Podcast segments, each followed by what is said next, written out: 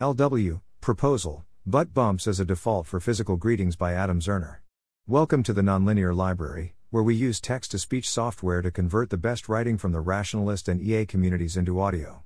This is Proposal, Butt Bumps as a Default for Physical Greetings, published by Adam Zerner on April 1, 2023 on Less Wrong. As Tim Urban explains in The Great Perils of Social Interaction, greetings are hard won. I'll be 90 and I still won't have figured this out. There are different rules for everyone and nothing's clear. Do I shake my grandfather's hand or go for the hug? How about my friend's father? Old friend? New friend? Opposite sex acquaintance? Longtime work colleague? Sibling's good friend who I'm meeting for the second time? It's unbelievably complicated. And there aren't just two options you're choosing from. There's the high school bro handshake backslap douche possibility, there's the vertical, loose hand high five that morphs into a weird springy finger tension thing as you snap away, there's even the easy but taking yourself really seriously non ironic fist pound. And even if you both go for the hug, there's a question of duration and firmness and who's in charge of those decisions. Frankly, I'm embarrassed that we still haven't figured this one out. We're rationalists, after all. We understand coordination. Aren't we supposed to win? Yes.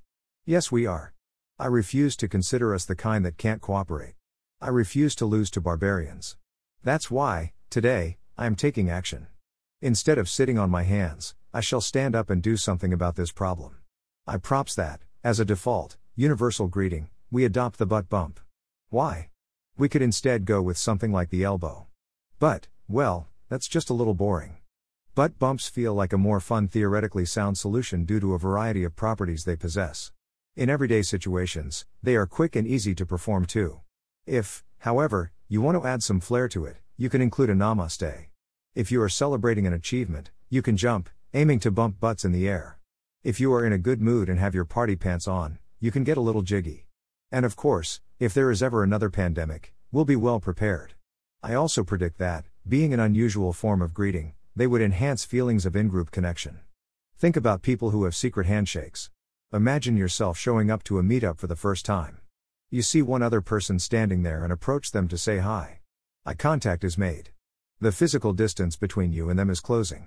You slowly start to swivel your hips, hoping desperately that the other person reciprocates. Imagine the sense of belonging you'll feel when they do. As an actionable next step, assurance contracts seem like the right tool for the job. Please reply with your username to this comment if you agree to the following vow if 100 others agree, and this comment if you agree if 1000 others agree. If you agree to the former, it is implied that you agree to the later. I, username, vow 2, for the next three months, when greeting a person for whom I am reasonably confident to be a rationalist, swivel my hips clockwise in an attempt to initiate a butt bump. If they reciprocate, I will proceed to perform the butt bump.